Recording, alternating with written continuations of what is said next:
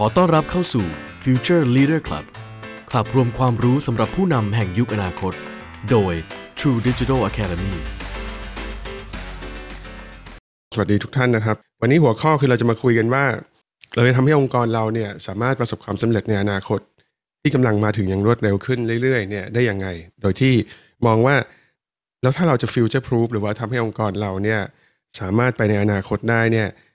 ถ้าพูดถึง 9 โรที่สำคัญนะครับหรือหรือ 9 ด้านที่สำคัญดีกว่านะครับ จะประกอบด้วยอะไรบ้างนะครับ ผมอยากขอใช้คำว่าเป็นเป็นโรแล้วกันนะครับ แต่จริง ๆ แล้วมันอาจจะเป็นทีมก็ได้นะครับ เป็นตำแหน่งก็ได้นะครับ เป็นคนก็ได้อันนี้ขึ้นอยู่กับว่าองค์กรของเราเนี่ยเป็นองค์กรในรูปแบบไหนหรือว่าขนาดเท่าไหร่นะครับอ่าเราจะพูดกันถึง 9 โรในวันนี้นะครับ อันแรกแน่นอนนะครับโรของ leadership นะครับที่จะต้องพาองค์กรไปในยุคใหม่ ยุคที่เราเรียกว่าเป็นยุค zero to one ให้ได้ ซึ่งเดี๋ยวเราจะมาดูกันว่ามันเป็นยังไง โรที่ 2 หรือกลุ่มที่ 2 ที่สำคัญมากก็คือโรที่จะต้องมีหน้าที่ทำความเข้าใจลูกค้า โดยเฉพาะลูกค้ายุคใหม่ ๆ ที่เขามีความต้องการเปลี่ยนไปเรื่อยๆนะครับเปลี่ยนไปอย่างมากจากจากลูกค้ารุ่นก่อนๆที่เราเคยมีนะครับ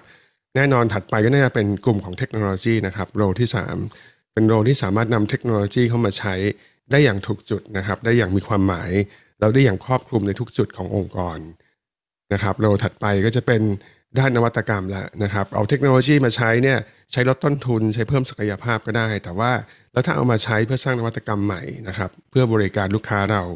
เพื่อสร้างโอกาสทางธุรกิจใหม่ให้กับองค์กรเรา อันนี้ทำยังไงนะครับก็จะเป็นโรที่4นะครับอาจจะเรียกว่าเป็น Chief Innovation Officer ก็ได้ ไม่พอแค่นั้นนะครับทำนวัตกรรมแล้วเข้าใจเทคโนโลยีแล้ว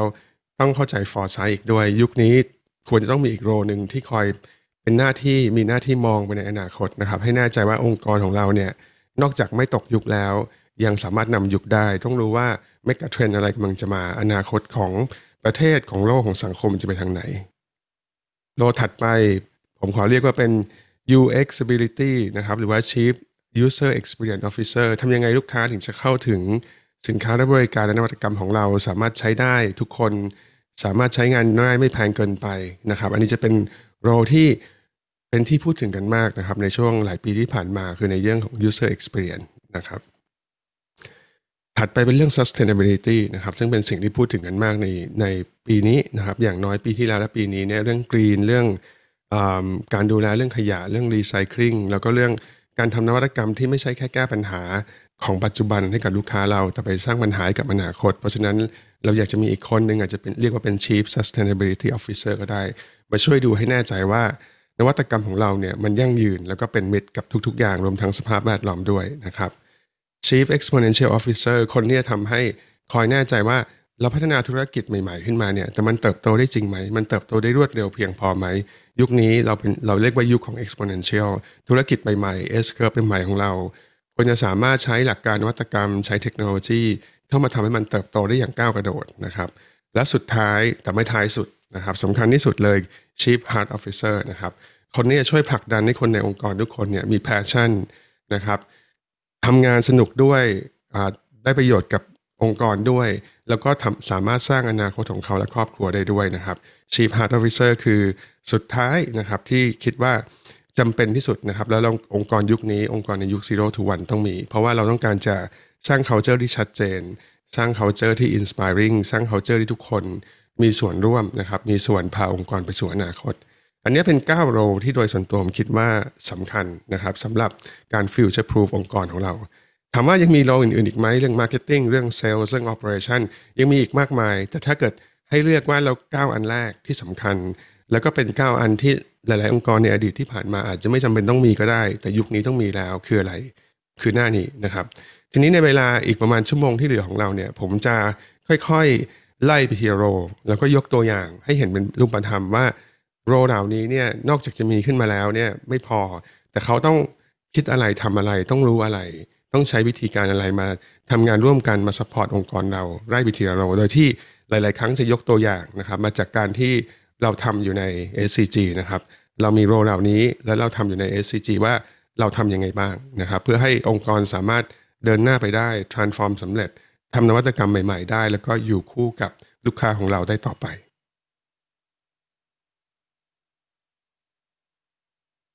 เรามาเริ่มกันจากโรของ leadership ก่อนเลย หรือจะเรียกว่า CEO ก็ได้นะครับ คือคนที่ที่เป็นท็อปสุดขององค์กรเรานั่นแหละนะครับ ที่ยุคนี้เราจะเรียกว่าเป็น zero to one leader นะครับ คือจะเป็นแค่ผู้บริหารอย่างเดียวไม่พอละจะต้องเป็นหมดนี่เลยนะครับ ก็คือเป็นผู้สร้างความเปลี่ยนแปลง เป็นผู้ที่กล้าพาองค์กรไปยังอนาคต เป็นคนที่เข้าใจเรื่องนวัตกรรม และสามารถใช้ประโยชน์จากนวัตกรรมได้อย่างเต็มที่นะครับ ต้องเป็นคนที่มีวิสัยทัศน์นะครับกล้าทำสิ่งใหม่ กล้ามองเห็นเทรนด์ใหม่ ๆ กล้าที่จะพาองค์กรไปเป็นผู้นำเทรนด์ต่างๆนะครับ ที่สำคัญ leadership เดี๋ยวนี้เป็นแค่ manage อย่างเดียวไม่ได้ lead อย่างเดียวไม่ได้ต้องเป็นควบคู่กันไปทั้ง 3 อย่าง คือเป็น leader ที่ชัดเจนนะครับ มีวิสัยทัศน์ที่ มั่นคงนะครับคมกระชับ ทุกคนสามารถเข้าใจได้และรู้สึกว่า inspire ต้องสามารถทำให้เกิดขึ้นได้ ต้องเป็น manager ด้วย แต่มากกว่านั้นต้องเป็นโค้ชด้วยนะครับ เพราะว่าหลาย ๆ ครั้งในอนาคตที่กำลังจะมาถึงเนี่ยเราเองในฐานะ leader อาจจะไม่รู้คำตอบ ดังนั้นในการหาคำตอบสำหรับอนาคตขององค์กร อาจจะต้องเป็น bottom up มากขึ้น ต้องให้ทีม ให้น้อง ๆ ยุคใหม่เนี่ยมาช่วยกันหาคำตอบให้เรา ดังนั้นมันจะเป็นการสั่งอย่างเดียวเป็นท็อปดาวไม่ได้ละ นะครับจะต้องเป็นการโค้ชใช้ความรู้ความเข้าใจและประสบการณ์ที่เรามีในอดีตเนี่ยมาโค้ชน้องๆ ยุคใหม่นะครับเพื่อให้เขาเอาวิสัยทัศน์ใหม่ๆเทคโนโลยีใหม่ๆเนี่ยมาตีโจทย์ให้เราทำไม leader ในยุคนี้ถึงต้องทำเยอะขนาดนั้นทำไมถึงเป็นแค่ manager อย่างเดียวไม่พอ เป็นแค่ผู้บริหารอย่างเดียวไม่พอ เพราะว่าทุกอย่างมันเปลี่ยนเร็วมากครับ research ฉบับนี้โชว์ให้เห็นว่าสินค้าและบริการของเราเนี่ยจะอายุสั้นลงเรื่อยๆนะครับในยุคที่แล้วยุค คุณพ่อคุณแม่เราเนี่ยสินค้าและบริการอยู่ไปได้ 50-60 ปีนะครับงั้นบริษัทก็จะค่อนข้างมั่นคง แล้วไม่ต้องคิดอะไรใหม่ทำอะไรใหม่เยอะ แต่ยุคนี้มันจะเหลือแค่ 10-15 ปีเท่านั้น เพราะฉะนั้นบริษัทในยุคใหม่จะอยู่รอดไปได้ต้องคิดใหม่ทำใหม่ตลอดเวลา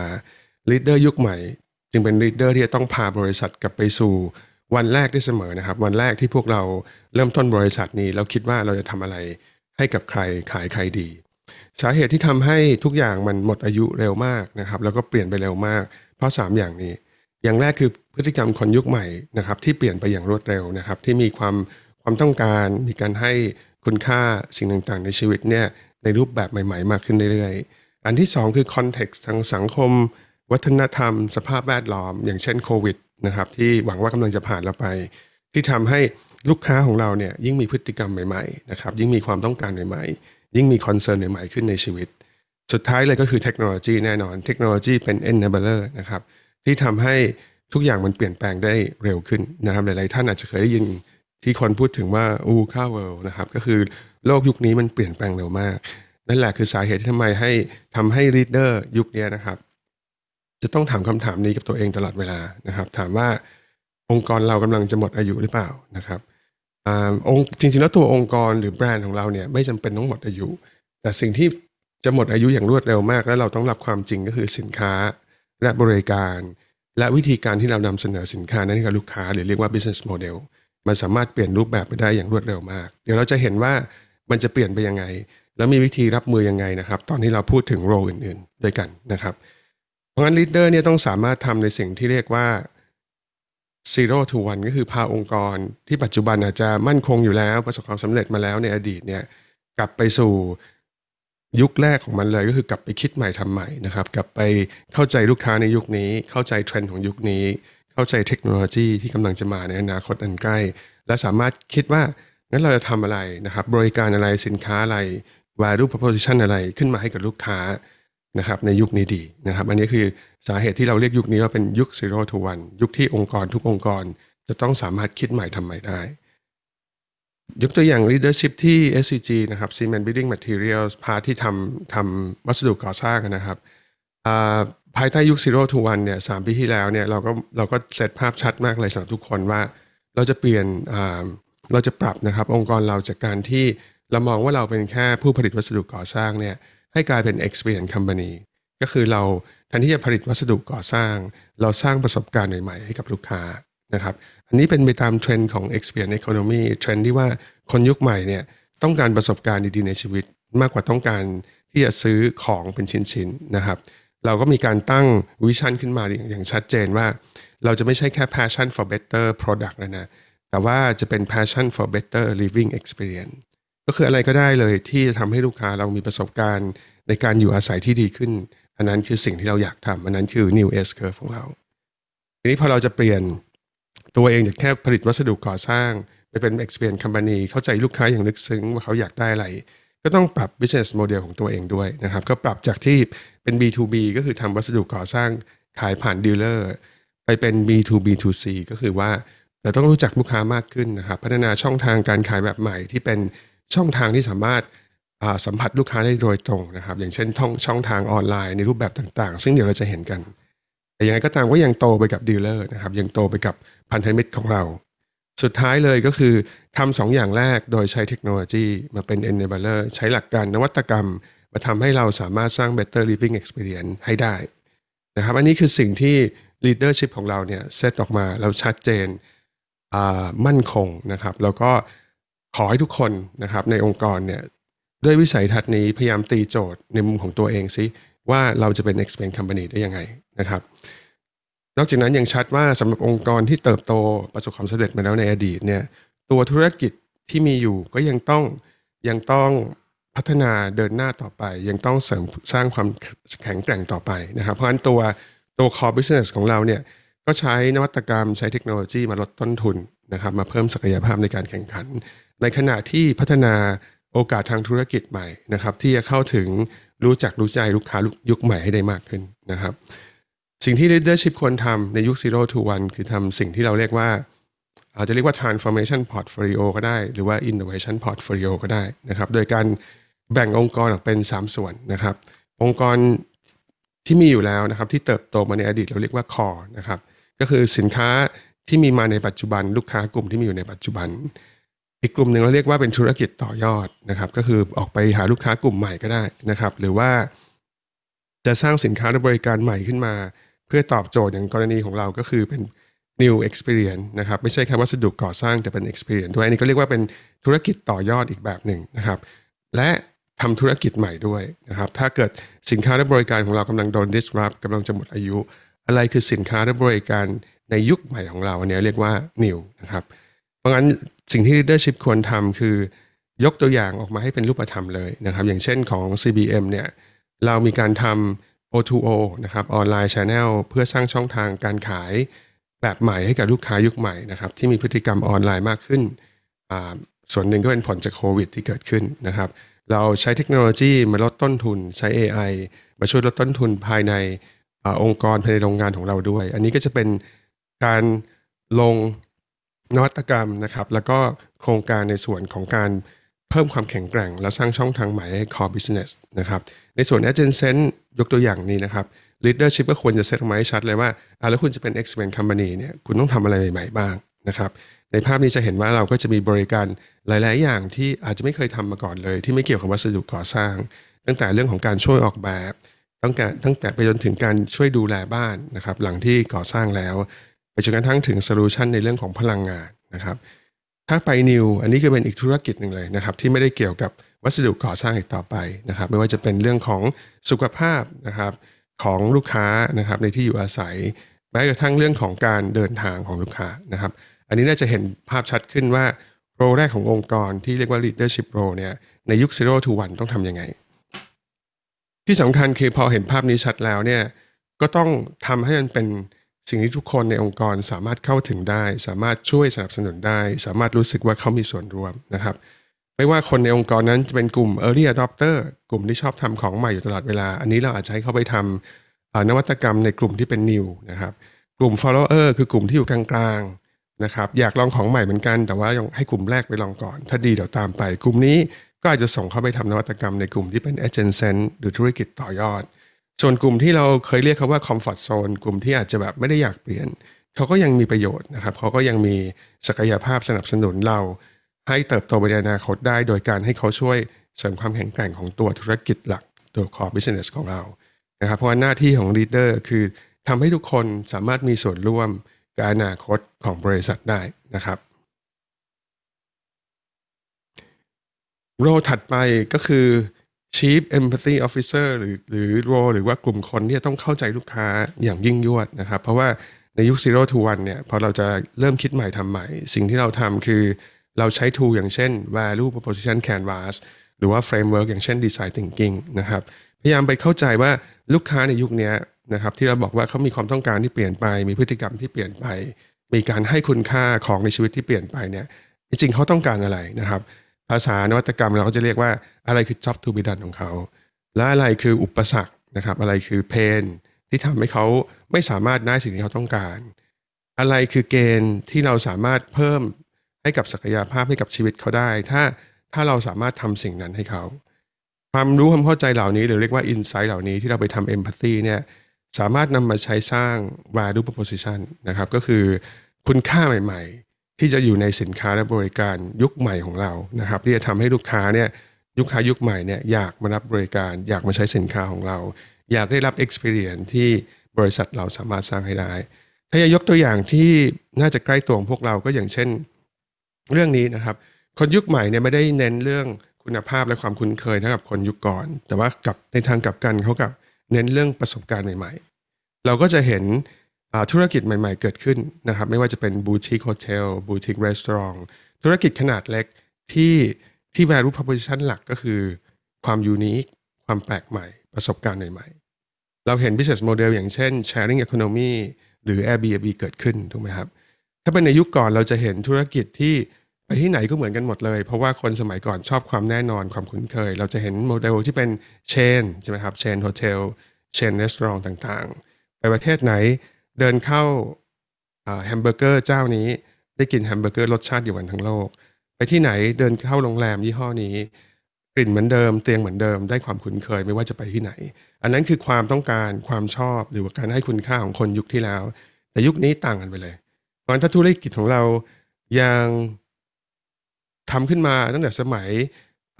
ที่แล้วอย่างเงี้ยนะครับพอเป็นยุคนี้เราอาจจะต้องเปลี่ยนไป ซึ่งใครจะบอกได้ว่า แล้วเราควรจะเปลี่ยนไปยังไงลูกค้ายุคใหม่เขาต้องการอะไร ก็นี่เลยครับ Chief Empathy Officer ของเรานะครับยังไม่ต้องพูดถึงความเปลี่ยนแปลงที่เกิดจากสภาพแวดล้อมที่เปลี่ยนไปอย่างเช่นโควิดกับ New Normal นะครับที่จะทำให้หลาย ๆ อย่างถึงแม้ว่าโควิดจะผ่านไปแล้ว ลูกค้าก็ยังติดใจและยังทำต่อ ไม่ว่าพฤติกรรมของการใช้ชีวิตออนไลน์ พฤติกรรมของการที่เดี๋ยวนี้เราทำงานที่ไหนก็ได้นะครับ ซึ่งมันจะส่งผลกระทบเป็น ripple effect นะครับไปทั้ง supply chain ไปทั้ง value chain เลย เราจะต้องมานั่งมองว่าเราอยู่ตรงไหนของ value chain นะครับ chief empathy officer ของเราควรจะต้องช่วยมองว่า แล้วมันเป็นผลบวกหรือผลลบกับเรานะครับ อย่างเช่นถ้าเราอยู่ในธุรกิจอสังหาริมทรัพย์เป็นต้น มันจะมีทั้งบวกและลบใช่ไหมครับ ผลลบอย่างเช่น ถ้าทุกคนเป็น cloud kitchen กันหมด แล้วจะมีใครมาเช่าร้านเราสวยๆเปิดเปิดหน้าร้านอีกไหมนะครับ ถ้าเขาไปอยู่ใกล้วัตถุดิบดีกว่า หรือถ้าคนสามารถไปทำงานที่ไหนก็ได้ ไม่ต้องขับรถเข้ามาในเมืองทุกวันแล้วคอนโดที่เราปลูกรอไว้ ให้คนมาเช่าอยู่ในวันทำงาน เขายังจะเช่าอีกไหมเป็นต้นนะครับ เพราะฉะนั้นผลกระทบทั้งบวกและลบ บวกกับความต้องการและพฤติกรรมใหม่ๆ ของลูกค้าเรา อันนี้ครับคือ Insight ที่ Chief Empathy Officer จะต้องทำความเข้าใจให้ได้ หลังจากนั้นออกแบบให้เป็น value proposition ใหม่ ที่มันตรงใจลูกค้ายุคใหม่นะครับ อันนี้ กลับไปยกตัวอย่าง CBM ที่บอกว่าเราอยากจะเป็น experience company นะครับยุคที่เราเป็น manufacturing company ที่เราผลิตวัสดุก่อสร้างเนี่ยจริงๆแล้วเราตอบโจทย์ลูกค้าอยู่แค่จุดเล็ก ๆ ก็คือเมื่อเขาต้องการวัสดุก่อสร้างสำหรับคนที่อยากจะมีชีวิตใหม่ร่วมกัน อยากจะสร้างบ้านใหม่ บ้านในฝัน เพื่อจะสร้างครอบครัว สร้างฝันร่วมกันเนี่ยเราสนใจเขาแค่ว่าแล้วคุณอยากได้กระเบื้องอะไร คุณอยากได้สุขภัณฑ์แบบไหนนะครับพอเราเปลี่ยนตัวเองเป็น experience company เราบอกว่าไม่ได้ละ เราต้องดูแลเขาตั้งแต่ความฝันเลย ตั้งแต่เขาฝันอยากมีบ้านจนกระทั่งได้แบบบ้านที่เขาต้องการจนกระทั่งได้ช่างรับเหมาที่ที่มีคุณภาพมาช่วยทำแบบบ้านให้เป็นบ้านในฝันจนกระทั่งสร้างบ้านเสร็จ หลังจากนั้นทำยังไงบ้านในฝัน จะไม่กลายเป็นฝันร้ายก็เข้าไปดูแล หลังการก่อสร้างเข้าไปดูแลบ้านในทุกจุดนะครับ อันนี้คือวิธีการที่กลุ่มที่เป็น Chief Empathy Officer หรือว่ากลุ่มคนที่จะต้องเข้าใจลูกค้าเนี่ย จะต้องนำมาแล้วก็ปูเป็นเจอร์นี่ใหม่กับองค์กรเรา จะต้องเปลี่ยนวิธีการมอง เราจะไม่มองที่ตัวสินค้าและบริการ แต่เราจะมองที่ว่าแล้วเราจะสร้างประสบการณ์ที่ลูกค้าต้องการได้ยังไงนะครับอย่างเช่นในยุคโควิด ในยุค PM 2.5 สามารถสร้างประสบการณ์อากาศที่ปลอดภัยไร้กังวลให้กับลูกค้าได้ไหมนะครับไม่ว่าจะต้องใช้เทคโนโลยีอะไรบ้าง ใช้ผลิตภัณฑ์อะไรบ้างทำยังไงจะสร้างประสบการณ์นี้ให้ลูกค้าได้ หรือว่าในยุคของ สังคมสูงอายุนะครับที่พี่ๆวัยเกษียณหลาย ๆ คน ได้มีโอกาสมีเวลากลับไปใช้ชีวิตร่วมกันมากขึ้นในบ้านนะครับ ที่ตอนนี้ลูกหลานก็อาจจะไม่ได้อยู่แล้วทำยังไงเขาจะมีวันดีๆ ด้วยกันให้ได้มากที่สุดในบ้านหลังนั้นทำยังไงบ้านจะเหมาะสมกับวัยสูงอายุทำยังไงถ้าเจ็บป่วย จะสามารถใช้เวลาดูกันดูแลกันอยู่ในบ้านได้ โดยไม่ต้องไปอยู่ในโรงพยาบาลนะครับ เราก็มี solution ที่รับนะครับปรับเปลี่ยนบ้านให้เหมาะกับสูงอายุ มีเทคโนโลยีที่ช่วยดูถ้าเกิดสมมติล้มนะครับให้มีความช่วยเหลือไปให้ลูกหลานรับทราบ มีเรื่องของ telemed ที่คุณหมอมาหาถึงที่บ้านแทนที่จะต้องเดินทางไปอยู่โรงพยาบาลไปหาไปหาคุณหมอที่โรงพยาบาลเป็นต้นนะครับอันนี้จะเห็นถึงวิธีการที่เราเอ็มพัตไลลูกค้ายุคใหม่ ด้วยคอนเทกต์ของสังคมใหม่ ๆ แล้วก็ปรับเปลี่ยนวิธีการที่เรานำเสนอสินค้าบริการให้เป็นประสบการณ์ที่เขาต้องการมากขึ้น หรือว่าชีวิตคู่นะครับ ในบ้านหลังใหม่ทำยังไงจะให้มันเป็นศักยภาพไม่ใช่เป็นภาระ แล้วก็ดูแลตั้งแต่เรื่องของค่าใช้จ่ายภายในบ้านนะครับ เรื่องของการซ่อมดูแลบ้าน เรื่องของพลังงานนะครับ เรื่องของการทำให้บ้านเป็นบ้านผลิตพลังงาน สามารถใช้โซลาร์โซลูชันของเราเนี่ยลดค่าใช้จ่ายด้านไฟ แล้วสามารถหารายได้เพิ่มเติมได้อีกด้วยนะครับ ที่สำคัญการในที่ลูกค้าในยุคนี้ต้องไม่จบแค่ทำในสิ่งที่เขา ต้องที่มีความจำเป็นในชีวิตนะที่เป็นลักษณะของ functional value เป็นสิ่งจำเป็นในชีวิตพื้นฐานเท่านั้น แต่ต้องสามารถสร้าง value ไปจนถึงสิ่งที่เขาปรารถนาได้ด้วยนะครับ เราพูดกันสั้นๆว่ากลุ่มที่เป็น Chief Representative Officer เนี่ยจะต้องเข้าใจและสามารถสร้าง value prop ที่เป็น emotional และ spiritual value ได้ด้วยนะครับ เพราะฉะนั้นสินค้าและบริการที่แค่ง่ายสะดวกรวดเร็ว ไม่เพียงพออีกต่อไปนะครับ แต่จะต้องเป็นสินค้าและบริการที่สามารถสร้าง ความสุขความห่วงใยความมั่นใจ ถ้าจะให้ดีสร้างความศรัทธานะครับทำให้เขารู้สึกว่าเขามีคุณค่า แบบนี้แหละคือสิ่งที่ธุรกิจยุคใหม่นะครับ อยากจะสามารถหาให้เจอและสร้างให้ได้พอเราเข้าใจลูกค้าแล้วคราวนี้มาถึงกลุ่มที่เอาจริงๆแล้วเป็นกลุ่มที่ง่ายมากๆเลย ที่จะหามาก็คือกลุ่มของเทคโนโลยีนะครับ ผมเชื่อว่าหลายๆคนน่าจะมี Chief Technology Officer สมัยก่อนเราเรียกว่า CIO นะครับ Chief Information Officer แต่จริง ๆ แล้วยุคนี้เราอยากจะเรียกว่าเทคโนโลยีนะครับ เพราะว่าเดี๋ยวนี้มันไม่ใช่เฉพาะฝั่งที่เป็นซอฟต์แวร์ละเทคโนโลยียุคใหม่มันเป็นฮาร์ดแวร์เป็น IoT เป็น Smart Device เข้ามาด้วย เพราะฉะนั้นกลุ่มเทคโนโลยีจะเป็นกลุ่มที่สำคัญมาก แต่ไม่ใช่กลุ่มที่เริ่มต้นนะครับ เราจะใช้เทคโนโลยีก็ต่อเมื่อเรารู้แล้วว่าแล้วลูกค้าเขาอยากได้อะไร เพราะงั้น empathy มาก่อนนะครับ แต่ว่ากลุ่มนี้หวังว่าถ้าจะ future proof องค์กรเราได้ เขาต้องมองเห็นเทคโนโลยีแล้ว ไม่ใช่แค่เข้าใจว่ามันทำยังไง เขาจะต้องไม่มองจากมุมมองเทคโนโลยีเท่านั้น เขาจะต้องมองเทคโนโลยีแล้วเห็นถึงศักยภาพของมัน ศักยภาพที่ทำให้เกิดขึ้นได้สำหรับลูกค้านะครับ ให้เขาได้ job to be done ที่เขาต้องการ หรือว่าศักยภาพที่ทำให้เกิดขึ้นได้กับองค์กร เราไม่ควรจ่ายเงินให้เทคโนโลยี แต่เราควรจะจ่ายเงินให้กับ value หรือว่าศักยภาพที่เทคโนโลยีสามารถสร้างให้ได้ทั้งกับลูกค้าและกับเรานะครับ เพราะฉะนั้นสมมติว่าเราดูเทคโนโลยีที่อยู่ในหน้านี้ผมเชื่อว่าทุกท่าน เข้าใจว่ามันทำงานยังไง แต่ว่าเวลาเรามองโซลาหรือว่า rooftop energy เราเห็นอะไรครับ เราไม่ควรจะเห็นแค่ว่าเราสามารถเปลี่ยนพลังงานแสงอาทิตย์เป็นพลังงานไฟฟ้าได้เท่านั้น แต่เราต้องเข้าใจว่ามันคือการ democratize energy การทำให้ต่อไปนี้มันจะเป็นอิสระของทุกคนที่จะสามารถผลิตพลังงานให้กับตัวเองได้นะครับ แล้วก็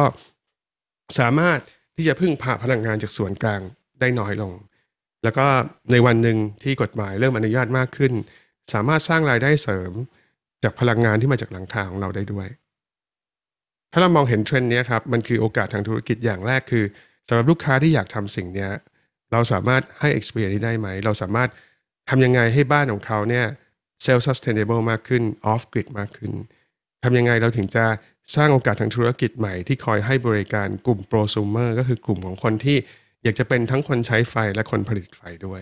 นะเพราะฉะนั้นถ้า ถ้า Chief Technology Officer ของเราทำงานใกล้ชิดกับ Chief Empathy Officer เราจะได้ value prop ใหม่ๆ โอกาสสร้าง experience ในใหม่สินค้าและบริการใหม่ ที่มันตรงใจคนยุคใหม่ที่ชอบอะไรที่เป็น self sustainable อะคือสามารถดูแลตัวเองได้นะครับ สามารถที่จะไม่ต้องพึ่งพาทุกอย่างที่มาจากส่วนกลางทั้งหมดอีกต่อไป เราหวังว่า CTO ของเรามองเห็นบล็อกเชนจะไม่เห็นแค่คริปโตนะ แต่จะเห็นเลยว่า มันคือการที่เราสามารถ decentralize information ต่างๆ ไม่จำเป็นต้องเอาข้อมูลไปฝากไว้กับคนกลางอีกต่อไป แต่ทุกคนสามารถเป็นเจ้าของ แล้วก็เก็บข้อมูลของตัวเองได้ โดยเฉพาะในยุค PDPA เราสามารถที่จะดูแลข้อมูลของตัวเอง ข้อมูลที่เป็นข้อมูลส่วนตัวอย่างเช่น ข้อมูลสุขภาพหลังจากนั้นคุณหมอโรงพยาบาลธุรกิจไหน อยากได้ข้อมูลนี้ เพื่อนำไปประมวลผลและนำเสนอบริการกับเราก็เข้ามาขอนะครับ เราสามารถที่จะคอนเซนต์ให้ได้เป็นรายๆไป เป็นส่วนๆไป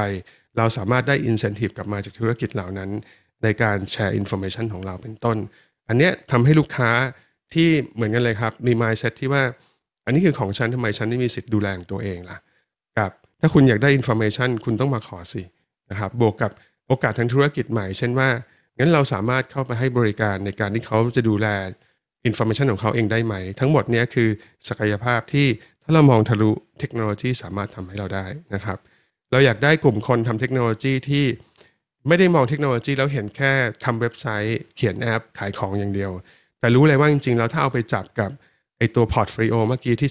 CEO ทำขึ้นมาเนี่ยเราสามารถใช้เทคโนโลยีในในทุกจุดเลยนะครับ ตั้งแต่เรื่องลดต้นทุนนะครับ สร้างช่องทางการขายใหม่ให้กับสินค้าที่มีอยู่เดิมในส่วนที่เป็นคอ จนถึงใช้เทคโนโลยีเพื่อสามารถให้บริการลูกค้ากลุ่มใหม่ได้ อย่างเช่นลูกค้ากลุ่มตลาดล่างนะครับลด cost to serve ลงบริการลูกค้ากลุ่มที่เล็กลง กลุ่มที่มีรายได้น้อยลงได้ ใช้เทคโนโลยีมาช่วยสร้าง value prop ใหม่ๆ อย่างเช่น การดูแลเรื่องพลังงาน อย่างเช่น การดูแลอากาศภายในบ้านให้บริสุทธิ์จนกระทั่งมองหาเทคโนโลยีที่สามารถสร้าง ecosystem ใหม่ สร้างธุรกิจใหม่ให้กับเราได้ ผมยกตัวอย่างของ CBM นะครับ เทคโนโลยีที่เรา ตอนนี้ให้ความสนใจและกำลังลงทุนมากที่สุดอันหนึ่งก็คือเป็นเรื่องของ IoT หรือ Internet of Things นะครับที่สามารถนำมาประยุกต์ใช้ได้ IoT คืออะไรครับคือคอมพิวเตอร์ขนาดเล็กที่สามารถต่ออยู่กับคลาวตลอดเวลา และมีเซ็นเซอร์ที่คอยดูแลลูกค้า ดูแลสภาพแวดล้อมรอบตัวลูกค้า แล้วสามารถสั่งงานกลับไป ให้มันจัดการหลาย ๆ อย่างให้กับลูกค้าได้นะครับ ไม่ว่าจะเป็นปรับอุณหภูมิเปิดน้ำปิดน้ำเปิดไฟปิดไฟนะครับ ทั้งหมดนี่คือเรียกว่า IoT แต่ว่าอย่างที่บอกเราไม่ควรจะมองเห็น IoT แล้วเห็นแค่ว่ามันทำงานยังไง แต่ต้องเข้าใจว่าแล้วศักยภาพของ IoT เนี่ยที่จริงๆแล้วมากกว่ามากกว่าอินเทอร์เน็ตเคยเป็นมามากกว่าเว็บ มากกว่าแอป มากกว่า Marketplace e-commerce เนี่ยมันหน้าตาเป็นยังไงบ้างนะครับ อย่างเช่นเราสามารถใช้ IoT เนี่ยอำนวยความสะดวกในการตัดสินใจซื้อสินค้าและบริการให้กับลูกค้า ในรูปแบบที่แอปไม่สามารถทำได้ เราสามารถเอา IoT Service เล็กๆ ไปติดอยู่ตรงที่ลูกค้าน่าจะอยากได้ สินค้าชิ้นนี้แล้วในวันในเวลาที่เขาอยากได้ในเสี้ยววินาทีนั้นเนี่ยทันนี้เขาจะต้องเดินไปซื้อจากร้านมาทันนี้ก็ต้องหยิบแอปขึ้นมาเปิด แล้วก็ add card check out เนี่ยเขาสามารถกดปุ่มนี้แล้วสินค้าที่เขาต้องการในราคา ในราคายุติธรรมก็จะมาถึงเขาได้ในวันรุ่งขึ้นโดยที่ไม่ต้องทำอะไรไม่ต้องเสียเวลา เพราะงั้นในกรณีนี้เราใช้ IoT เพื่ออำนวยความสะดวก แล้วก็ลดเวลานะครับสำหรับลูกค้าในการที่จะใช้บริการของเรา เรายังสามารถใช้ IoT ในการสร้างมูลค่าเพิ่ม ให้กับสินค้าและบริการที่มีอยู่เดิมนะครับอย่างอย่างเช่น หลาย ๆ อย่างที่ยุคนี้เราเห็นคำว่า smart นะครับเราสามารถทำ smart version ของสิ่งที่เห็นในภาพนี้ แล้วทำให้เด็กที่เป็นหอบหืดเนี่ยในอดีตเวลาใช้บ่อยเกินไปเนี่ยแล้วเสพยาเกินขนาด สามารถไม่เป็นอย่างนั้นโดยการใช้ IoT sensor ง่าย ๆ ไปใส่ไว้นะครับดูสภาพแวดล้อม และปรับปริมาณยาที่ออกมาให้เหมาะสม ทำให้เด็กสามารถใช้บ่อยตามที่ต้องการ แต่ว่าลดอาการเสพยาเกินขนาด version smart เนี่ยราคาแพงกว่าเวอร์ชันปัจจุบันเวอร์ชันปกติเนี่ยประมาณ 3 เท่า แต่ผมเชื่อว่าพวกเราเป็นพ่อแม่เนี่ยถ้าเราพอจ่ายไหว เรายินดีจ่ายแน่นอนนะครับ เพราะว่าเราไม่อยากให้ลูกเราเนี่ยใช้ยาเกินความจำเป็นนะครับ อันนี้คือวิธีการที่ใช้ IoT สร้างศักยภาพ เพิ่มมูลค่าเพิ่มให้กับสินค้าบริการเดิมที่มีอยู่ด้วยซ้ำนะครับ IoT ยังคงยัง เป็น entry barrier ที่ดี เนื่องจากมันมีเรื่องของฮาร์ดแวร์เรื่องของ device เข้าไปเกี่ยวข้องเนี่ยทำให้คู่แข่งหรือต่างชาติที่จะมาตีตลาดเราเนี่ยทำได้ยากขึ้นนะครับ เพราะว่าจะขาย e-commerce ข้ามประเทศมาเลยข้าม border มาเลยเนี่ยง่าย แต่จะมาทำเรื่อง IoT ที่มีฮาร์ดแวร์ที่ต้องมีการติดตั้ง ต้องเข้าไปอยู่ในบ้านลูกค้าเนี่ยทำได้ยากขึ้น เพราะฉะนั้นถ้าเรามองออกอีกด้านหนึ่ง IoT สามารถเป็น entry barrier ที่ดีนะครับเป็น stickiness ที่ดีกับธุรกิจใหม่ได้ กลุ่มถัดไปนะครับคือกลุ่มนวัตกรรมนะครับ Chief Innovation Officer คือคนที่จะต้องเข้าใจหลักการนวัตกรรมอย่างชัดเจนเลยนะครับ โดยเฉพาะในองค์กรขนาดกลางและใหญ่ องค์กรที่มีธุรกิจหลักอยู่แล้ว การทำนวัตกรรมเนี่ยจะเป็นเรื่องยากนะครับ ถ้าเราไม่มีคนที่ชัดเจนเรื่องของ framework ด้านนวัตกรรม อย่างแรกเลยนวัตกรรมจะต้องมี 3 อย่างนี้นะครับ ต้องเป็นที่ต้องการต้องมีประโยชน์ เราเรียกว่า desirable ต้อง practical องค์กรต้องสามารถทำได้จริง ดูแลได้จริง ต้นทุนต้องตอบโจทย์เรา สุดท้าย feasible นะครับลูกค้าต้องอยากได้ก็จริงแต่ว่าต้องยอมจ่ายเงินด้วย แสดงว่า value ของมันเนี่ยต้องสมน้ำสมเนื้อกับ friction หรือว่ากับราคาที่เราจะนำเสนอนะครับหรือว่าวิธีการที่เรานำเสนอ ปัจจุบันเรามี framework ที่ชัดเจนมาก ๆ เลยนะครับในการทำนวัตกรรม ตั้งแต่ที่ Chief Empathy Officer ไปหา Insight มาได้จนกระทั่งถึง มาพัฒนาเป็นโมเดลทางธุรกิจใหม่นะครับ มาทำเอาเทคโนโลยีมาลดต้นทุนนะครับ เพิ่มศักยภาพจนกระทั่งไปทดลองทำตลาด ให้ได้ Product ใหม่ สินค้าและบริการใหม่ Experience ใหม่จนกระทั่งติดตลาด แล้วก็กลายเป็นรายได้ใหม่ขององค์กรต่อไป อันนี้เป็นตัวอย่างของ 13 step นะครับ framework นี้เป็นการประยุกต์เอาเรื่องของ Design Thinking นะครับ Business Model Canvas และ Lean Startup มาใช้ควบคู่กันนะครับเป็น 13 step ที่ ค่อยๆเดินมาตั้งแต่ desirability practicality แล้วก็ feasibility นอกจากนั้นเรายังใช้เรื่องของ OKR และ KPI นะครับ สามารถทำให้เราวัดผลความคืบหน้า แล้วก็ให้แน่ใจได้ว่านวัตกรรมของเราเนี่ยไปถูกทางนะครับ โดยที่ทำเป็น iteration นะครับ เป็นวน loop ไปนะครับ อาจจะ loop หนึ่งเดือนหนึ่ง2เดือน 3 เดือนแล้วแต่ว่าองค์กรเราเนี่ยต้องการที่จะวิ่งเร็วขนาดไหนนะครับ ส่วนหนึ่งก็ หาไอเดียใหม่ไปนะครับใช้ design thinking หา value proposition ใหม่ไป อีกส่วนหนึ่งก็เอาไอเดียที่ฟิตแล้วเนี่ยลงมาพัฒนาเป็นสินค้าและบริการใหม่ออกไปทดลองตลาดนะครับภายใต้คอนเซปที่เรียกว่า minimal viable product หรือว่า MVP ที่พวกเราคุ้นเคยกันดีแล้วนะครับ จากหลักการของ Lean Startup เป็นต้น นอกจากนั้น Chief Innovation Officer ต้องเข้าใจว่าในองค์กรยุคใหม่นะครับ เป็นองค์กรที่ต้องการความคล่องตัวอย่างสูงนะครับเดี๋ยวเราเรียกว่า agility ใช่ไหมครับดังนั้นเราจะไม่ทำงานเป็นทีมใหญ่ๆต่อไป เราจะไม่ทำงานเป็นโครงการ โครงการ strategic project อีกต่อไป เราจะทำเราจะ break down พวกนี้ออกมาเป็นทีมเล็กๆนะครับอย่างถ้ากลับไปดูพอร์ตโฟลิโอที่ผมโชว์ให้ดูนะครับที่มาจากทาง CEO เนี่ยแต่ละแต่ละวิสัยทัศน์นะครับแต่ละโครงการเนี่ยเราซอยย่อยออกมาเป็นหน่วยงานเล็กๆเล็กเป็นทีมเล็ก ๆ เหมือนกับเป็นสตาร์ทอัพภายในองค์กรใหญ่ แล้วก็ต่างคนต่างทำโดยใช้ framework ที่เมื่อกี้เพิ่งพูดถึงไป ใช้หลักของ Lean Startup นะครับ แล้วก็ปล่อยให้มันเติบโตไปใน speed ของมันเองนะครับ โดยที่ Chief Innovation Officer เนี่ยสามารถ drive ด้วย OKR และ KPI ได้เลยนะครับว่าแล้วแต่ว่าตอนนี้แต่ละโปรเจกต์กำลังอยู่ในจุดไหนนะครับอยู่ในจุดที่กำลังหาไอเดียใหม่ แล้วก็ให้ OKR ที่ encourage ให้ทีมเนี่ยคิดไอเดียใหม่ให้เยอะใช้ design thinking ในทำในการทำ prototype ไปหา insight ไป test โจทย์ว่าลูกค้าต้องการหรือเปล่า มัน designable ไหม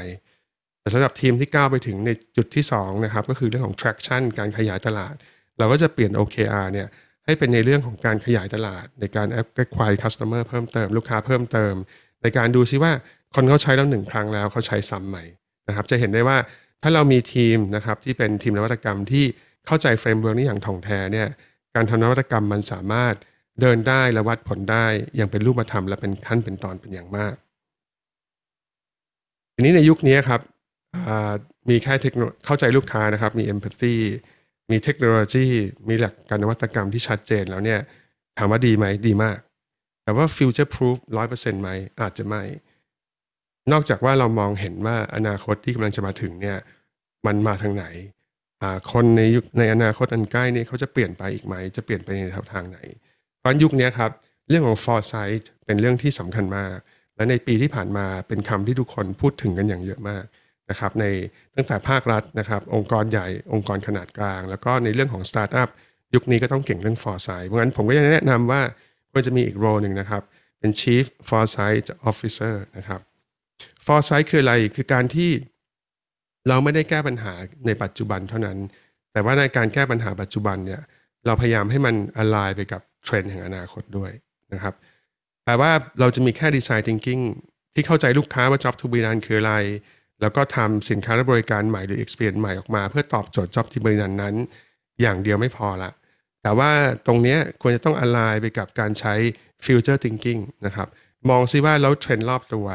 เทรนด์สภาพแวดล้อมเทรนด์สังคมเทรนด์อนาคตเทรนด์เทคโนโลยีเทรนด์ความต้องการของลูกค้าเนี่ยมันกำลังจะไปทางไหนบ้าง อันนี้เป็น QR นะครับที่จะนำพวกเราไปสู่ framework ของ future thinking นะครับถ้าใครเคยเห็น Design Thinking Framework จาก Stanford ผมแนะนำว่าอันเนี้ยเป็น Future Thinking Framework ที่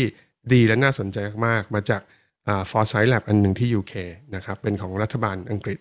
ใช้ควบคู่กันเลยระหว่าง Design Thinking กับ Future Thinking นะครับเพราะฉะนั้น strategic thinking ในยุคนี้ต้องมี foresight เข้ามาเกี่ยวข้อง ไม่งั้น strategy ของเราอาจจะ ไม่อะไรไปกับอนาคต คือพอแก้ปัญหาปัจจุบันเสร็จ เงยหน้าขึ้นมาปรากฏว่าโลกไปอีกทางหนึ่งแล้วเราไม่อยากให้เป็นอย่างนั้นนะครับ ถ้าบอกว่ายังนึกไม่ออกนะว่าแล้ว foresight จะเป็นยังไง เราสามารถดูเมกะเทรนที่เกิดขึ้นรอบๆตัวนะครับ อย่างเช่น sustainable development goals ที่ UN เพิ่งประกาศออกมาเมื่อ 2-3 เดือนที่ผ่านมา เป็นแนวทางที่ดีมากว่า อันเนี้ยคือ foresight ที่ที่ UN เนี่ยนะครับที่ประเทศทั้งหลายที่ไปรวมตัวกันเนี่ยเขาคิดว่า เป็น topic นะครับเป็นเรื่องที่สำคัญสำหรับโลกสำหรับมนุษย์นะครับใน 10ถึง15 ปีข้างหน้า ถ้าเราสามารถพัฒนาสินค้าและบริการใหม่หรือ experience ใหม่ให้อ l ล g ไปกับหลาย ๆ อันในนี้ หรืออันใดอันหนึ่งกับในนี้ได้เนี่ยจะได้จะได้เรียกว่าอะไรได้อานิสงส์หลายอย่างมากนะครับ อย่างแรกรัฐบาลไทยเวลาเห็น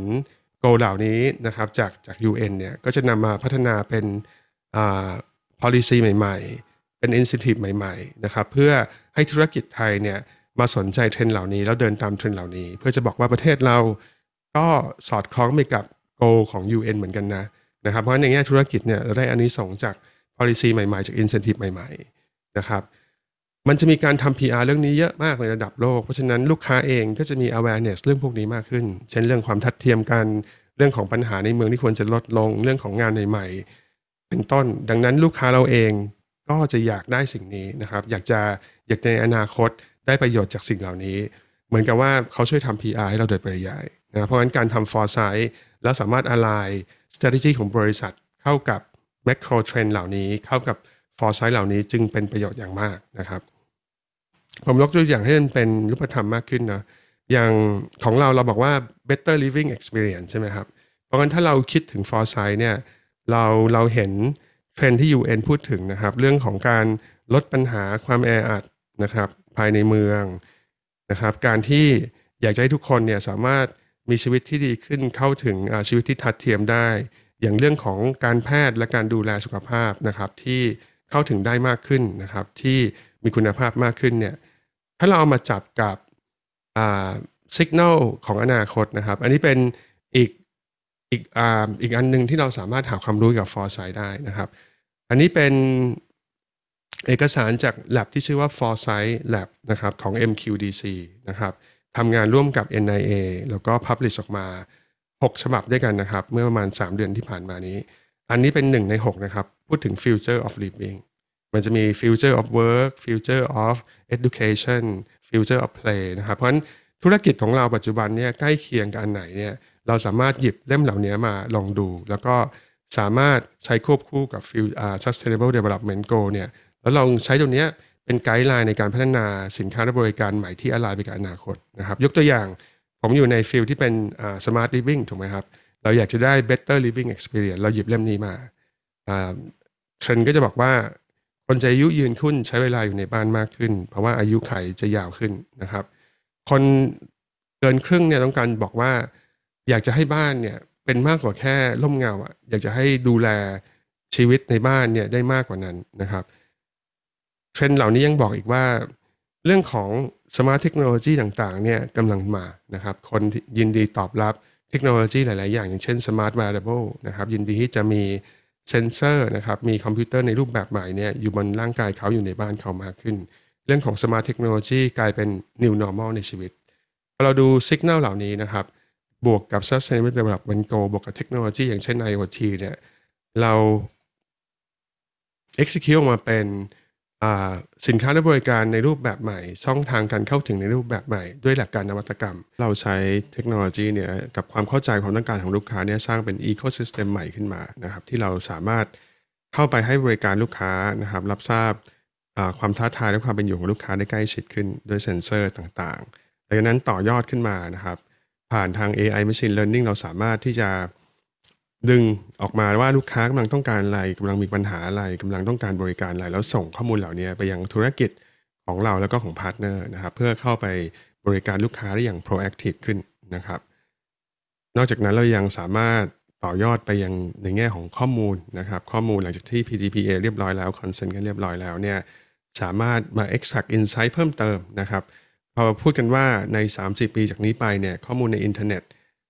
จะเต็มไปด้วยข้อมูลของเซนเซอร์ต่างๆ ที่มาจาก IoT นะครับ อันนี้จะเป็นจุดที่ธุรกิจจะสามารถใกล้ชิด แล้วก็เข้าใจลูกค้าได้มากขึ้น ถ้าเรามีศักยภาพในการเก็บข้อมูลนี้แล้วประมวลผลข้อมูลเหล่านี้นะครับ ซึ่งก็ต้องพึ่งไว้กับคนกลุ่มนี้นะครับ คือกลุ่มที่ทำเทคโนโลยี แต่ว่าทำเทคโนโลยีร่วมกับการคิดทางนวัตกรรมนะครับ แล้วก็นำเทคโนโลยีมา enable สินค้าและบริการใหม่ ที่รู้จักรู้ใจลูกค้ามากขึ้น รู้จักรู้ใจอย่างเดียวไม่พอแต่ว่ามันต้องทำให้ลูกค้าได้ experience นะครับได้ได้เวลาเขามาสัมผัสเรามาใช้สินค้าและบริการของเราเนี่ยจะต้องรู้สึกดี รู้สึกว่ามันง่าย รู้สึกว่ามันเข้าถึงได้นะครับ เราควรจะมีคนอีกกลุ่มหนึ่งที่ดูเรื่องนี้เลยนะครับ ให้แน่ใจว่า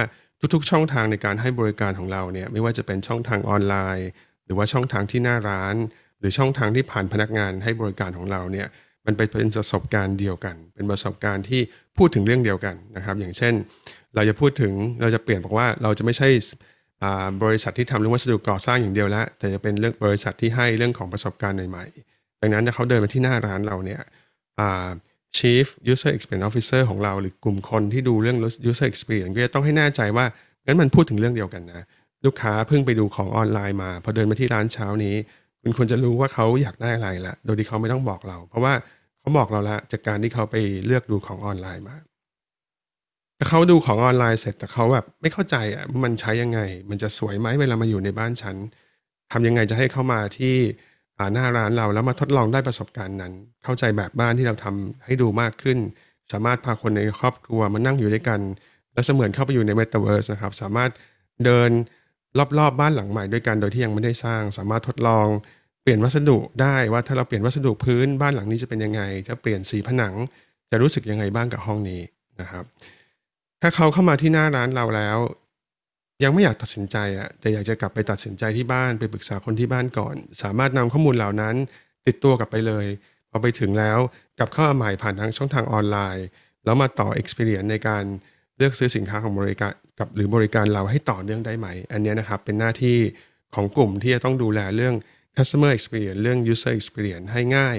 เข้าถึงได้ แล้วก็มีความชัดเจนแล้วก็ consistent นะครับในทุกๆ touch point ของเราในทุกๆ ช่องทางของเรา ยุคนี้เป็นยุคที่คนยุคใหม่ ลูกค้ายุคใหม่ให้ความสำคัญในเรื่องของ sustainability นะครับในเรื่องของสภาพแวดล้อมอย่างมาก เพราะฉะนั้นเราควรจะมี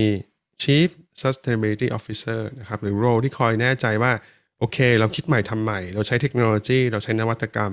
มาสร้างสินค้าและบริการใหม่สร้าง experience ใหม่ให้ลูกค้าดี แต่ว่าการทำอย่างเงี้ยการแก้เพนให้ลูกค้า การทำให้ลูกค้าได้ job to be done เนี่ยมันต้องไม่โดยบังเอิญ หรือโดยไม่ได้คาดคิด หรือโดยที่มองไกลไม่พอไปสร้างปัญหาให้กับอนาคตนะครับอันนั้นคือไม่เรียกว่า sustainable เพราะว่า sustainable mindset หรือหลักการคิดที่ยั่งยืนก็คือว่าแก้ปัญหาปัจจุบัน โดยไม่สร้างปัญหาให้กับอนาคตนะครับ ผมชอบภาพนี้มากเลย ภาพนี้เป็นกลุ่มประเทศแถวๆยุโรปนะครับ อย่างเช่นฟินแลนด์ที่เขาที่ประชาชนของเขาเนี่ยตระหนักมากๆเลยเรื่องของ sustainability เนี่ยรัฐบาลจะสร้างไฮเวย์เข้าไปในในทุ่งหญ้าเนี่ยจะต้องสร้างอีกไฮเวย์หนึ่งให้กับสัตว์ ก็คือสร้างไฮเวย์ให้กับประชาชนจะได้เดินทางสะดวก แต่ว่าแล้วแล้วสัตว์ที่เขาเคยไปมาหาสู่กันในทุ่งเนี่ยเขาทำยังไงก็จะสามารถข้ามไอ้ freeway นี้ได้อย่างปลอดภัยไหม ดังนั้นรัฐบาลจะต้องทำเหมือนกับไฮเวย์หรือ freeway สำหรับสัตว์ให้เดินผ่านไปผ่านมาให้กวางไปมาหาสู่กันเหมือนเดิมให้ได้ด้วยนะครับ อันนี้เป็นภาพที่ค่อนข้างน่ารักและอินสปายริงมากกับหลักการคิดแบบ sustainable ก็คือว่าทำนวัตกรรมขึ้นมาเพื่อตอบโจทย์มนุษย์ แต่ว่าไม่ไปสร้างปัญหาให้กับสัตว์ร่วมโลกด้วยกัน หลายๆครั้งเวลาเราสร้างนวัตกรรมโดยไม่ได้คิดนะครับ job to be done คือลูกค้าเราอยากทานกาแฟอร่อย อยู่ที่บ้าน โดยไม่ต้องเดินไปที่ร้านกาแฟทุกวัน เราทำนวัตกรรมสิ่งนี้ ซึ่งผมเชื่อว่าหลาย ๆ คนก็มีอยู่ที่บ้านณตอนนี้นะครับ แต่เราเคยคิดไหมว่าในทางกลับกันมันกลับสร้างปัญหาเรื่องขยะ เป็นจำนวนมากนะครับจนกระทั่งปัจจุบันนี้หลาย ๆ บริษัทต้องพยายามแก้ปัญหาโดยการมีโปรโมชั่นให้ว่าถ้าถ้าทำกาแฟเสร็จแล้ว ไม่โยน pod นี้ทิ้งเนี่ยใส่ถุงที่ที่เราส่งไปให้ แล้วช่วยส่งกลับคืนมาเนี่ยได้ส่วนลดได้ discount แต่เราก็ยัง solve ได้แค่ประมาณ 44%ปัจจุบันเนี้มีขยะที่เกิดขึ้นจาก coffee pod อย่างเดียวเนี่ยประมาณ 56 บิลเลียนนะครับ 56 พันล้านพอตที่กลายเป็นปัญหาเรื่องของขยะปัญหาเรื่องของการย่อยสลายที่ต้องใช้เวลามากกว่า 10 ปีนะครับยังมีหลาย ๆ นวัตกรรมนะครับที่เราทำขึ้นมาเพื่อแก้ปัญหาเฉพาะหน้าบางอย่าง แต่ว่าไปไปสร้างปัญหาอีกอย่างหนึ่ง เช่น ไม่อยากจะตัดต้นไม้นะครับ เราก็เลยทำอีบุ๊กแต่ว่าวัสดุที่ใช้เทคโนโลยีที่ใช้และพลังงานที่ใช้ในการทำอีบุ๊กเนี่ยจริง ๆ แล้วเอาจริง ๆ มีผลกระทบนะครับกับสภาพแวดล้อมรวมๆกันเนี่ยมากกว่ากระดาษหรือว่าต้นไม้ที่ประหยัดได้ต่อหนังสือหนึ่งเล่มนั้น การที่เรามีเรื่องของบล็อกเชนเรื่องของคริปโตขึ้นมานะครับทำให้เราลดต้นทุนเรื่องการบริหารเงินสด แต่ในทางกลับการพลังงานที่ใช้ในการคำนวณบล็อกเชนเนี่ยเท่ากับตู้เย็นรัน เราพลังงานที่ใช้กับตู้เย็นเป็นเวลาหนึ่งปี เพราะฉะนั้นเทคโนโลยีนี้นวัตกรรมนี้แก้ปัญหาในจุดหนึ่ง แต่ว่าในแง่พลังงานเราไม่ sustainable นะครับ เพราะฉะนั้น Chief Sustainability Officer คือคนที่ต้องให้แน่ใจว่าโซลูชันของเรานวัตกรรมของเราเนี่ยไม่สร้างผลกระทบกับอนาคต อีกคนหนึ่งที่แนะนำให้มีคือ Chief Exponential Officer คนที่แน่ใจว่าธุรกิจของเราจะเติบโตแบบก้าวกระโดดนะครับ คนที่ทำงานร่วมกับ Chief Technology Officer แล้วใช้เทคโนโลยีเนี่ย มาช่วยลดต้นทุนให้กับองค์กรให้ได้มากที่สุด เพื่อเราจะได้ democratize นะครับจะได้เข้าถึงลูกค้าในวงกว้าง แล้วสามารถ monetize หรือว่าหาเงินจากลูกค้าในรูปแบบใหม่ ๆ ที่ไม่ใช่การซื้อมาขายไป ที่เป็นลักษณะของ subscription economy หรือ sharing economy นะครับตามเทรนด์ใหม่ๆ เป็นต้นนะครับ ยกตัวอย่างเช่น การประยุกต์ใช้โมเดลทางธุรกิจที่เรียกว่า platform business model นะครับการที่ไม่ใช่ต้นทุนทุกอย่างต้องอยู่กับองค์กรเรานะครับ แต่ว่า เราเป็นตัวกลางในการให้ supply side และ demand side มาเจอกันนะครับธุรกิจออนไลน์รูปแบบใหม่ๆ อันหลายๆ อันของ CBM ของ SCG ในวันนี้ก็จะเป็นลักษณะของ platform business model นะครับเพื่อเน้นการลดต้นทุนและการเติบโตแบบก้าวกระโดดเป็นต้นนะครับ สุดท้ายแต่ไม่ไม่ท้ายสุดที่ผมพูดถึงนะครับ Chief Heart Officer นะครับเป็นหน้าที่ที่สำคัญ ถ้าเป็นผมพูดผมพูดว่าสำคัญที่สุดนะครับเพราะว่าเราจะทำทั้งหมดที่เราคุยกันมาได้สำเร็จ ก็ต่อเมื่อคนในองค์กรเนี่ยอินกับสิ่งนี้และอยากทำสิ่งนี้ร่วมกันนะครับ เพราะฉะนั้นมันต้องกลับไปที่หัวใจมันต้องกลับไปที่คนทุกคนที่อยู่ในองค์กรเรานะครับ เริ่มกันที่ culture เลยนะครับ องค์กรเดิมที่เรามีอยู่เนี่ยจะเป็น culture หนึ่งนะเวลาเป็น core business นะครับอาจจะเป็นเรื่องของ operation เป็นหลักนะครับ แต่พอเราจะทำธุรกิจต่อยอดโดยเฉพาะไปทำสิ่งใหม่ด้วยกันเนี่ยมันอาจจะต้องการ culture ที่เปลี่ยนไปละ ต้องการ talent ในยุคใหม่ ๆ ที่มีมีแนวคิดมีวิธีการทำงานออยากทำงานในองค์กรที่ต่างจากธุรกิจหลักของเรา ปกติแล้วธุรกิจหลักเนี่ยโดยเฉพาะถ้าเราเติบโตมาได้ระดับหนึ่งแล้ว มันจะเป็น operation base นะครับเป็น operative organization ส่วนใหญ่ CEO เนี่ยจะเน้นเรื่องของ excellency นะทุกอย่างต้องห้ามพลาดมีคุณภาพนะครับลดต้นทุนนะครับ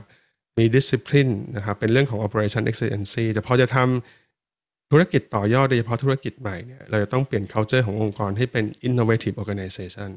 คือองค์กรที่ทุกคนมีอิสระในการตัดสินใจมากขึ้น ทุกคนสามารถลองสิ่งใหม่ได้มากขึ้น สามารถมี framework ที่ทำให้เราลองได้เร็วพลาดได้เร็วนะครับแทนที่จะเป็น operation excellency เนี่ยมันจะเปลี่ยนเป็น innovative นะครับ innovation excellency แทน ต้องกล้าลองกล้าทำนะครับกล้าเดินไปข้างหน้า จะเห็นว่า 2 culture นี่ต่างกันมาก เพราะฉะนั้น chief heart officer ของเราเนี่ยควรจะต้องสามารถ ทำให้เกิด 2 culture เนี่ยควบคู่กันได้นะครับในองค์กรเรา ส่วนที่เป็น core ก็อาจจะเป็น operative culture เหมือนเดิมได้ แต่ส่วนที่เป็น adjacent กับ new ต้องเป็น innovative organization ให้ได้นะครับ ต้อง start with why นะครับต้องอย่าบอกว่าเราต้องทำสิ่งใหม่ เพราะว่าองค์กรกำลังโดน disrupt เราต้องไปอนาคตให้ได้ ต้องไม่เจ๊งในความเป็นจริงมันก็ใช่นะแต่ว่ามันไม่ควรจะชวนคุยกันแบบนั้น แต่มันควรจะชวนคุยกับพนักงานว่าเอ้ยมันจะดีไหมถ้าคุณได้มีส่วนร่วมในการตีโจทย์ สำหรับภายใต้ passion for better living ทำให้ชีวิตลูกค้าของเราดีขึ้น ในทุกรูปแบบในทุกแง่มุมไม่ใช่แค่เรื่องตัวเปลือกหรือบ้าน เท่านั้นแต่ว่าเป็นชีวิตในบ้านในแง่มุมต่างๆด้วยนะครับ อย่างน็อกน็อกที่เป็นแพลตฟอร์มในเรื่องของสินค้าตกแต่งบ้านของเราเนี่ย passion ของทีมนี้ก็คือการสร้างการสร้างแพลตฟอร์มขึ้นมา เพื่อทำให้ธุรกิจ SME ไทย สามารถเติบโตไปกับเราได้ สามารถมีศักยภาพในการแข่งขัน สามารถมีแบรนด์ของตัวเอง แทนที่จะต้องขายส่งให้กับไอเกียอย่างเดียวนะครับธุรกิจคิวช่างที่ผมได้เล่าไปแล้วเนี่ย why ของเราก็คือเพื่อเพิ่มศักยภาพ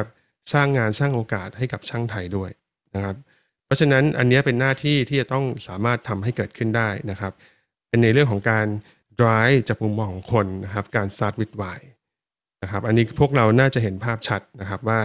ถ้าจะ future proof องค์กรของเราเนี่ย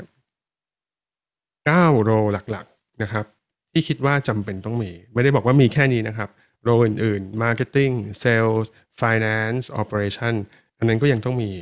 แต่หลายๆโรที่เราไม่เคยคิดถึงว่าจะเป็นต้องมีและต้องมีขึ้นมา อย่างเช่น เรื่องของ foresight เรื่องของ user experience เรื่องของความเข้าใจลูกค้านะครับ เพราะเราไม่อยากจะเป็น product out ละเราอยากจะรู้ว่าเขาอยากได้อะไร job to be done คืออะไร เรื่องของ sustainability เรื่องของการ drive culture และ passion ของคนในองค์กร นะครับรวมไปถึง leadership ที่ไม่สามารถเป็นแค่ top down อย่างเดียวได้ละ ต้องเป็นทั้ง top down และ bottom up ต้องเป็นทั้ง leader manager และ coach นะครับงั้นโดยสรุปถ้าถามผมในวันนี้ว่า9โรที่จะช่วย future proof องค์กรของเราได้ ไม่ว่าจะเป็นองค์กรขนาดใหญ่ขนาดกลางขนาดเล็ก ควรจะประกอบด้วยอะไรบ้าง ก็คือสิ่งที่สรุปไว้ให้ในหน้านี้นะครับ ขอบคุณมากครับ Thank you for listening หากคุณชอบตอนนี้ของเรา อย่าลืมแชร์และบอกต่อด้วยนะครับสำหรับวันนี้ Future Leader Club ขอลาทุกท่านไปก่อน สวัสดีครับ